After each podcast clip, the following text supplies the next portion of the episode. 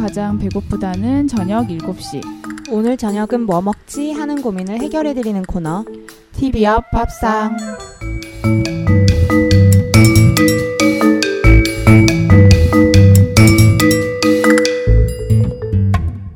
네, 오늘은 어떤 음식 준비해 오셨어요? 무척 궁금한데. 어, 오늘은 이제 벨기에 음식이랑 음. 음, 영화는 나를 찾아줘를 준비해서 왔어요. 음. 아마 많은 분들이 보면서 다들 복장 터진다라고 표현을 하셨던 것 같은데 저도 그 영화를 보면서 여러 번 복장 터지는 걸 경험을 했습니다.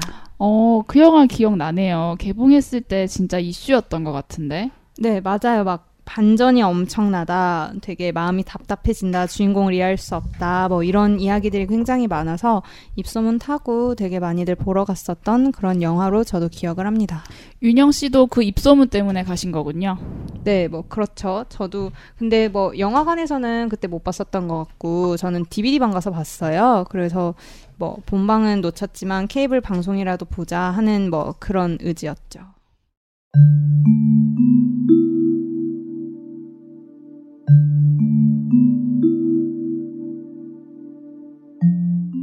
영화 나를 찾아줘의 원제는 Gone Girl인데요. 음. 2014년에 개봉한 미국 영화이고요. 2012년도에 출간됐던 길리엄 플린의 동명 소설을 원작으로 하는 영화입니다. 에일리언 3, 뭐 세븐, 파이트 클럽, 그리고 제가 되게 좋아하는 영화인 조디악, 그리고 벤자민 버튼의 시간은 거꾸로 간다, 소셜 네트워크, 밀레니엄, 막 되게 이렇게 대중한테 많이 익숙한 영화를 굉장히 여러 편 연출했던 감독인 데이비드 핀처가 연출을 맡았고요. 최근에는 그 미국에서 굉장히 선풍적인 인기를 얻고 있는 드라마 하우스 오브 카드를 연출하고 있는 대단한 감독입니다. 그래서 뭐 감독 믿고 본다 하는 사람들도 있더라고요. 어, 이 감독님 이름은 낯선데 연출한 작품들은 정말 낯익은 게 많아요. 특히 제가 요즘 하우스 오브 카드를 보고 있거든요. 아, 정말요? 네네. 어떤가요? 어, 아직 많이 보지 않아서 잘 모르겠는데 어 재밌어요. 음. 그리고 그 드라마가 되게 특이한 게 보통 드라마는 주연 배우들이 카메라를 보지 않잖아요. 네네. 근데 여기서는 주연 배우가 카메라를 똑바로 보고 얘기해요.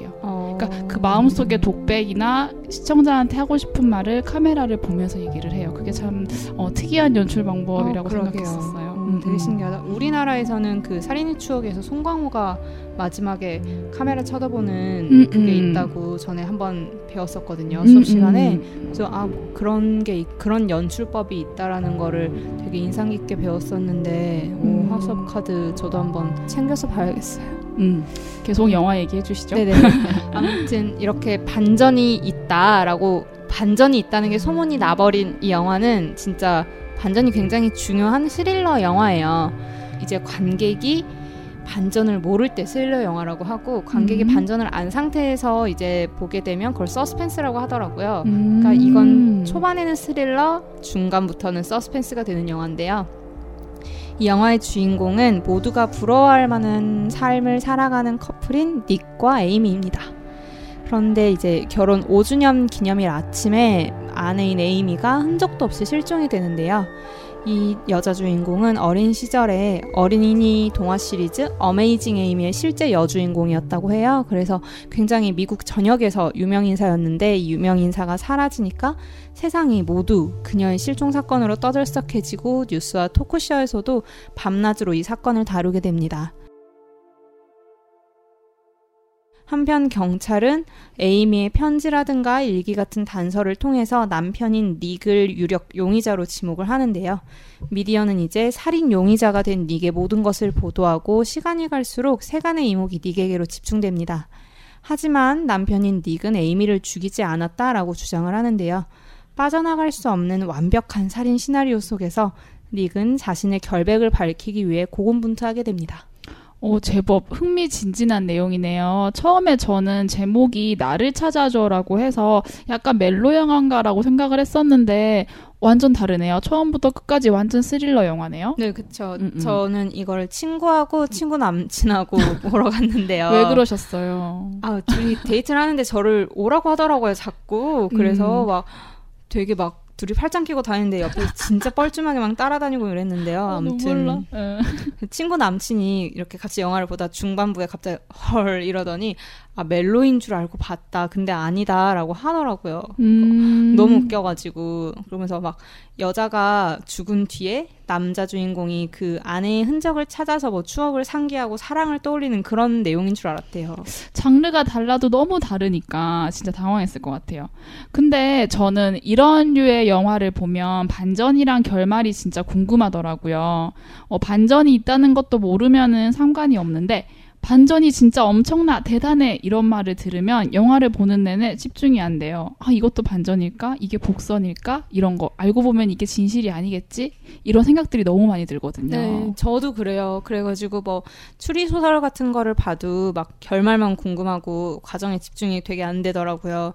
그러니까 뭐 반전 이거 먼저 말해도 되나요? 뭐 사실 그 영화에서도 중반부쯤 가면은 반전이 그냥 확 까여요 한 어, 번에. 저는 좀 의외네요. 보통 반전이라고 하면 결말부에 정말 빵 터지고 시청자들 그 관객들 벙쪄가지고 엔딩 크레딧 올라갈 때 이렇게 음. 벙찐 표정으로 있는 그런 영화인 줄 알았는데 어, 음, 음. 아닙니다. 이게 에이미 실종 사건이 한창 진행이 되다가 갑자기 반전이 휙 열리고 새로운 국면으로 이제 전환이 돼요. 그리고 그때부터 이제 본격 서스펜스로 전환이 되는 건데 그 전까지는 그냥 뭐 사라진 아내를 찾아야 된다. 근데 여, 이 정도였지만 그 반전이 까이면서 영화가 엄청 약간 헐, 막 조금 소름 끼치는 그런 서스펜스가 되는 거예요. 음, 어, 그 반전이 뭔가요?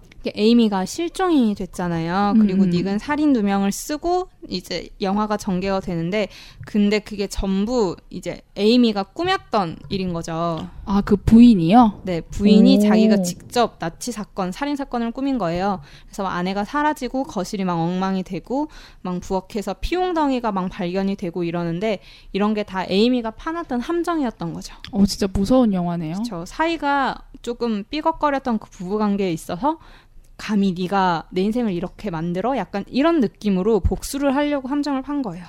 어, 정말 좀 방송에서 이런 말 하면 그렇지만 약간 좀 미친 여자 같아요. 어, 그렇죠. 어, 되게 다른 의미에서 정말 어메이징 에임이다라고 생각을 했는데 정말 주도면밀하게 살해 현장 그리고 살해를 할 만한 그런 정황을 정말 차곡 차곡 준비를 해놓고 귀신처럼 도망을 간 거죠. 그리고 심지어 그 자기가 준비해놨던 계획 중에 일부에는 자살을 하는 것까지 포함을 시켰더라고요. 어. 자기 시체가 발견이 되면은 남편은 빼도 박도 못하게 살인자가 되니까. 어, 진짜 어, 정말 소름 돋아요. 어떻게 그럴 수가 있지? 어, 저 미친 여자 같아. 네, 그렇죠. 네. 미치지 않고서는 할 수 없는 그런 정말 미친 에임입니다.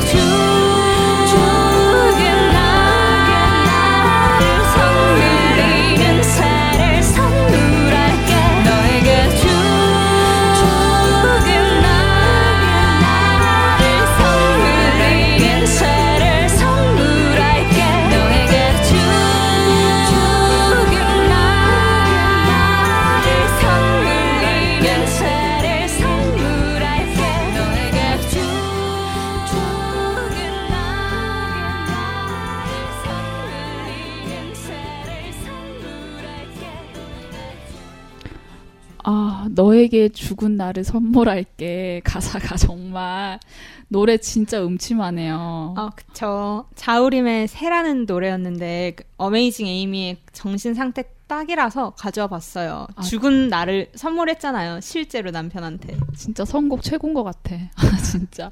근데 아까 윤영 씨 앞에서 에이미 계획에 자살하는 것도 있다고 했잖아요. 근데 어떻게 되나요? 정말 자살을 하나요? 어, 아니요, 아니요. 마음이 조금 바뀝니다. 처음에 에이미가 도망쳐가지고 이제 또 굉장한 여자예요. 막 옷도 정말 허름한 옷을 막 사가지고 입고 막 안경도 쓰고 막 머리도 갈색으로 염색하고 이렇게 해서 진짜 막 꽁꽁 숨어 있는데 그 숙소에서 현금 박치기를 이제 해야 되니까 복대를 차고 다녀요 돈주머니를 근데 그걸 들켜가지고 정말 음. 망나니 같은 애들한테 뺏깁니다 그러면서 계획에 차질이 생겨요.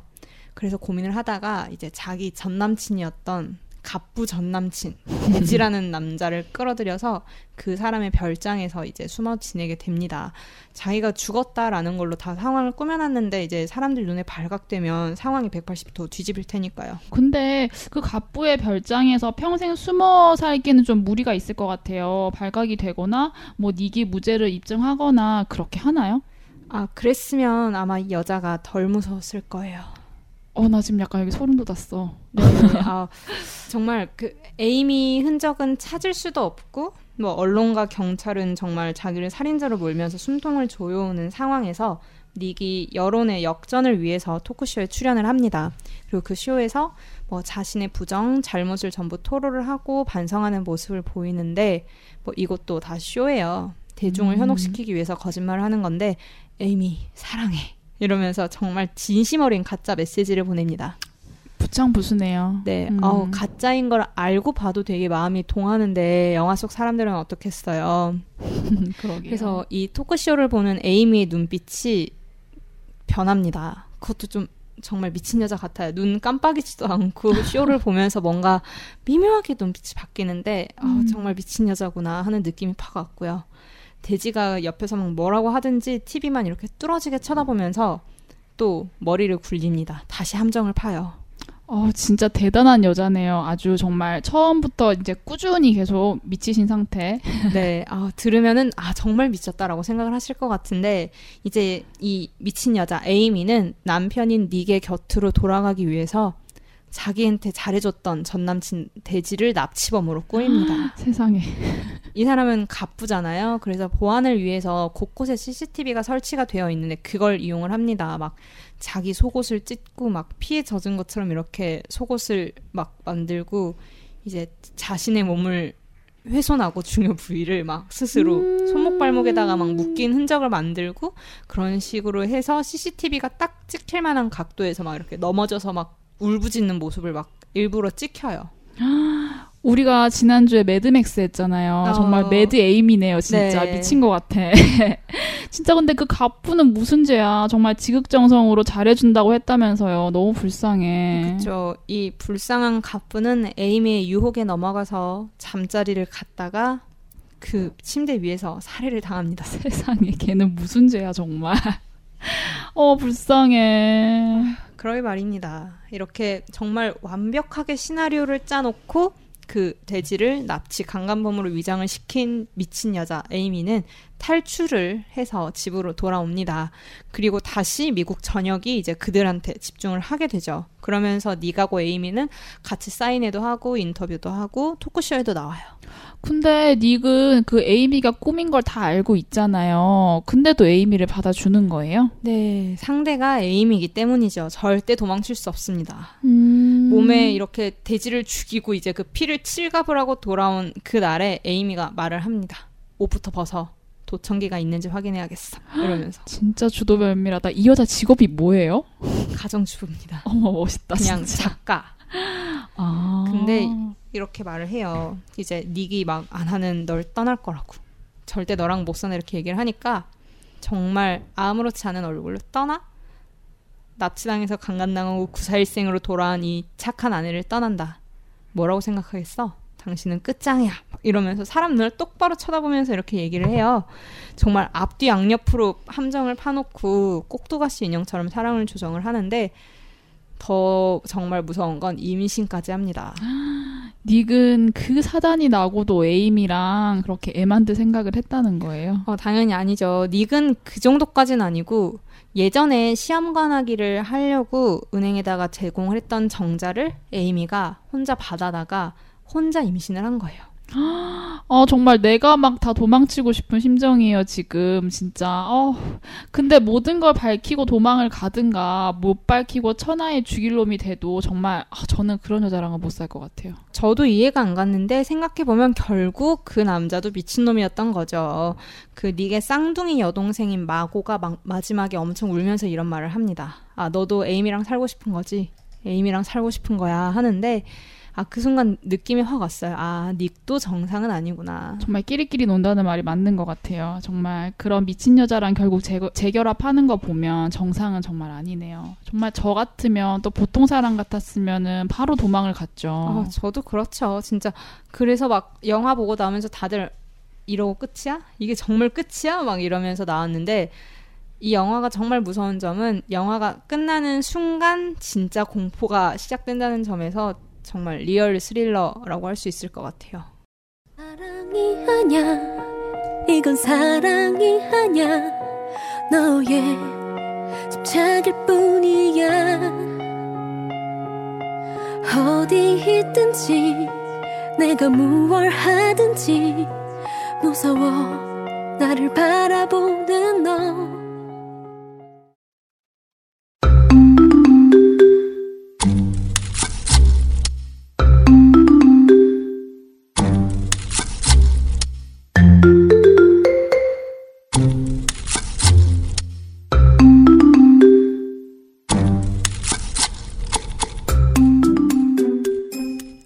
그 나를 찾아줘에서 초반에 닉이 에이미를 꼬실 때 이런 말을 합니다.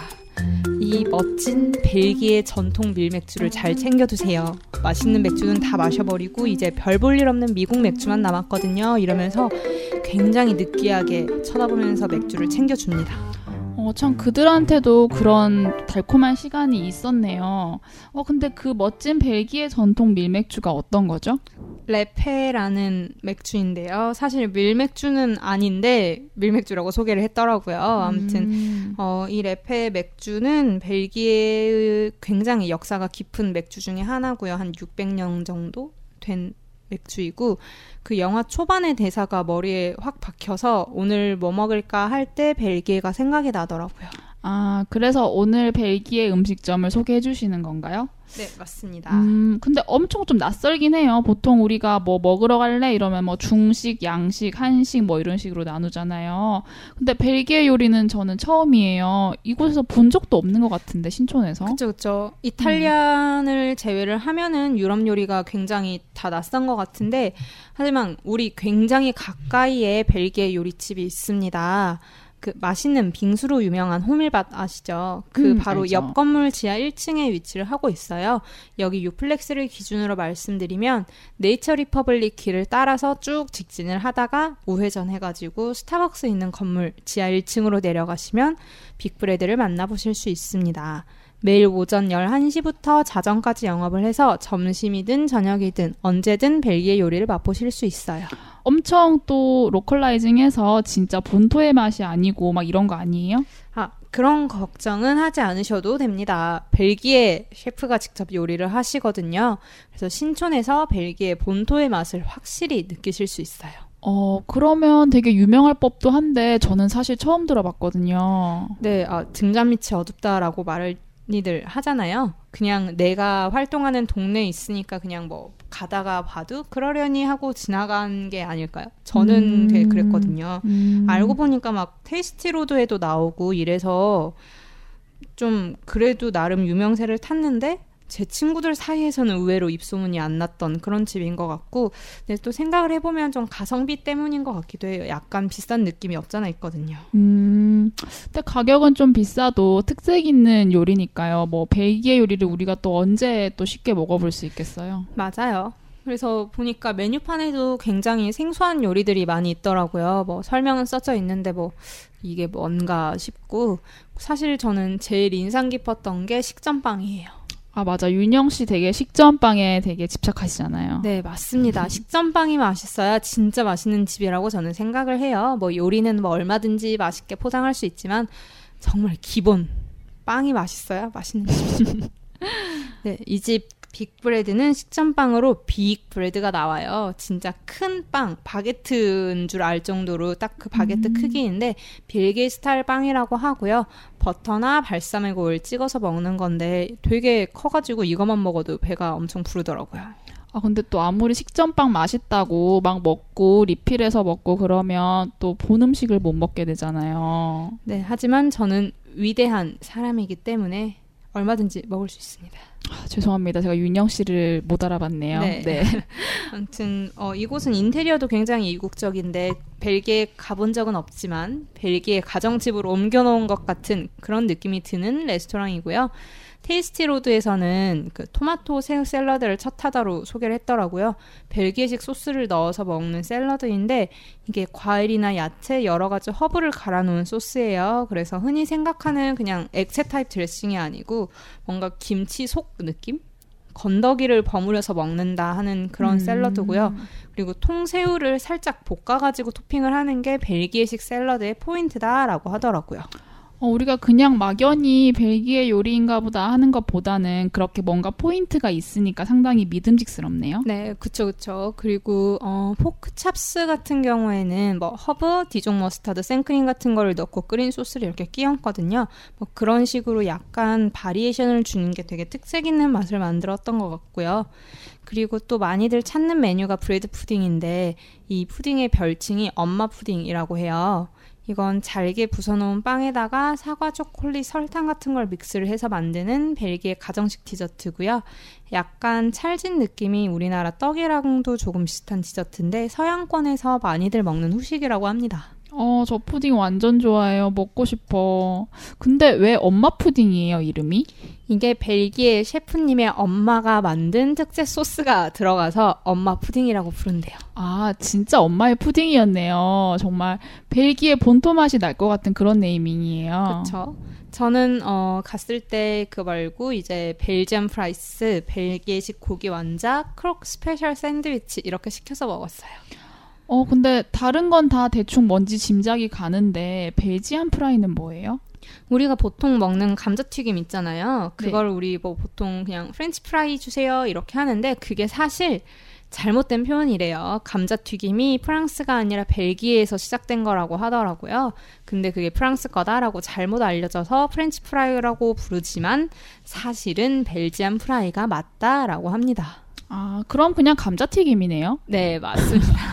그냥 똑같은 감자튀김이 나와요. 근데 얘들은 이제 마요네즈에다가 찍어 먹죠. 근데 완전 느끼할 것 같아요. 기름에 튀긴 걸 또 기름에 찍어 먹는 거잖아요. 근데 생각보다 그렇게 느끼하지는 않더라고요. 우리가 보통 먹는 마요네즈하고는 좀 달라요. 뭔가 다른 양념이 들어가서 그러는 건지 레시피가 애초에 다른 건지는 모르겠지만 유럽 쪽에서 먹는 마요네즈는 그냥 느끼한 한국 마요랑은 조금 달라요. 뭔가 감칠맛도 있고 약간 짭짤한 그런 느낌도 있어서 오히려 신선하다라는 그런 느낌도 저는 받았거든요. 그래서 전에 유럽 여행할 때 맥도날드 갈 때마다 걔네가 케첩 먹을래? 마요 먹을래? 물어보면 무조건 마요네즈 달라 해가지고 잔뜩 찍어 먹었던 기억이 나요. 아, 맥도날드에서도 마요네즈를 주는 거예요? 네, 케첩보다는 마요가 훨씬 맛있더라고요. 그거 어디 안 팔아요? 없습니다. 어, 나 궁금해. 되게 맛있어. 그래서 제가 올 때 사실 챙겨왔어요, 그걸. 네네. 몇개 더 달라고 해가지고 걔는 또 돈 주고 팔아요. 근데 아, 그냥 네. 굳이 돈 주고 사왔어요. 음, 그래서 여기 와가지고 먹는데 진짜 맛있더라고요. 다 마요. 먹었어요? 당연하죠. 그 1년 전 얘기인데. 아휴, 상했습니다. 지금까지 뒀으면 다음에 저랑 빅브레드를 가서 Belgian fry를 먹어보죠. 네, 그럽시다. 아무튼 그래서 여기서도 그 맛을 잊지 못해서 Belgian fry 시켜가지고 마요를 잔뜩 찍어 먹었고요. 특별할 건 없지만 모난 것도 없는데 자꾸 땡기는 그런 적당한 맛이고 굉장히 통통한 감자튀김이에요. 그래서 굉장히 바삭하고 고소해서 맥주 안주로 딱인 메뉴입니다. 벨기에 맥주도 파나요, 거기? 네, 몇 종류 팔고 있어요. 뭐 Duvel이나 Hopus, Floreffe, Stella Artois, Leffe 이런 맥주들이 있는데요. 나를 찾아줘에서 닉이 정말 멋진 맥주다라고 소개했던 Leffe는 벨기에 수도원에서 시작한 에일 맥주이고요. brown하고 blonde 두 종류가 있는데 보통 brown이 더 많이 팔린다고 합니다. 쌉쌀하고 좀 묵직한 맛으로 먹는 맥주이고요. 듀벨 같은 경우에는 이제 악마라는 뜻이래요. 그래서 굉장히 좀 높은 도수의 진한 맛이 난다고 하더라고요. 이 맥주도 되게 매니아가 많은 맥주라고 하고 스텔라 아르투아 같은 경우에는 좀 라거 맥주여가지고 이 듀벨이랑 레페하고는 좀 달라요. 그래서 산뜻하게 마실 수 있는 거라서 저는 기름진 음식하고는 이 맥주가 제일 잘 맞는 것 같아요. 음, 여기 이 맥주들을 다 드셔보셨어요? 어, 네, 다 먹어봤습니다. 아. 사실 제가 맥주 회사에서 인턴을 하잖아요.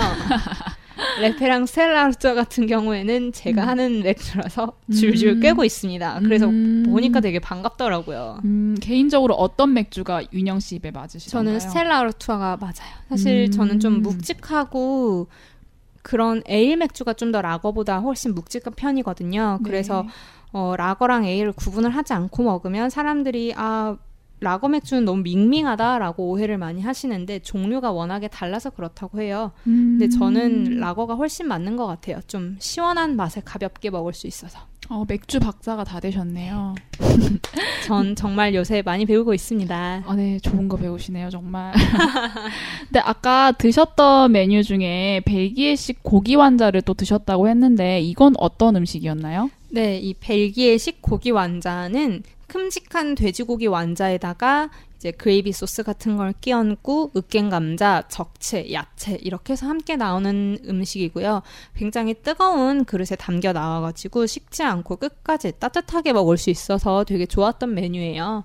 저는 고기도 정말 좋아하고 으깬 감자도 진짜 좋아합니다. 그래서 되게 만족스럽게 먹었고, 근데 조금 약간 거부감이 들었던 게 그 적채까지 따뜻해가지고 처음에는 약간 먹을 때 음, 이건 뭐지 싶더라고요. 근데 먹다 보니까 약간 그게 달달하고 좀 새콤한 게 고기랑 잘 어울린다라는 생각을 했고 뭔가 정말 약간 유럽 스타일 메뉴였어요. 생긴 것도 뭐 고기, mashed potato, 내가 안 먹어본 채소 이런 게 있으니까 굉장히 어 유럽 스타일 이러면서 먹었고요. 되게 벨기에 전통 요리라고 하더라고요. 그래서 친구랑 둘이 막 오 유럽의 맛이야 막 이러면서 먹었어요. 정말 유럽의 맛을 느끼고 싶으면 여기로 가면 되는 거네요. 그렇죠. 음. 유럽 사람이 해주는 유럽 요리. 아, 나도 가고 싶다. 그 아까 드셨던 그 음식 중에 샌드위치는 또 어떠셨어요? 네, 어, 샌드위치는 사실 제 취향은 아니었던 것 같아요. 잡곡빵에다가 뭐 햄, 치즈, bolognese 소스, 달걀 프라이 올라가는 메뉴이고요. 어, 이게 croque special이라는 샌드위치인데 이런 croque brothers가 있어요. 잡곡빵에다가 햄하고 치즈가 들어간 게 croque monsieur이고요. 거기에 계란 프라이가 더해지면 croque madame. 그리고 bolognese 소스가 추가가 되면 제가 먹었던 croque special이라고 한다고 합니다. 이왕 먹을 거 special로 먹자 싶어가지고 시켰는데, 음, 뭐, 사실 다른 걸 시켜도 괜찮았겠다 싶은 그런 맛이었고요. 특별히 뭐 맛이 없다, 별로다 하는 건 아니었지만, 그래도 그렇게 스페셜한 느낌은 아니었던 그런 메뉴예요. 제 입맛이 아니었을 수도 있지만 뭐 식빵 하나 크기라서 칼로 썰어가지고 드시면 되고요. 보통 뭐 샌드위치 같은 거 좀 썰다 보면은 좀 흐트러지는데 이거는 그래도 지 모양을 딱 잡아져 있어서 그거는 되게 마음에 들었어요. 살짝 거친 빵이 그 계란 노른자 이렇게 적셔지고 햄하고 치즈하고 새콤하고 좀 고소한 소스가 어우러져가지고 무난하게 즐기실 수 있는 메뉴입니다. 뭐 우리라고 항상 칠첩방상 차려서 먹지 않잖아요. 그래서 뭐 벨기에 사람들도 평소에 이런 거 먹겠구나 싶은 그런 생각이 들더라고요.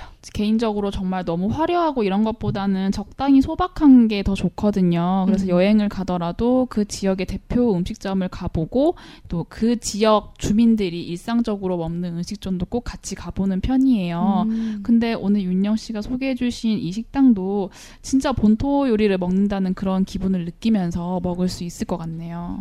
네. 정말 꼭 가봐야 될 것 같아요. 어, 좋습니다. 마요네즈 먹어보러 꼭 한번 가보도록 해요. 네, 너무 궁금해요. 제가 평소에 먹던 마요네즈 맛이 아니라니까 음. 다음번에 윤영 씨랑 가보고 또 후기 들려드리도록 하겠습니다.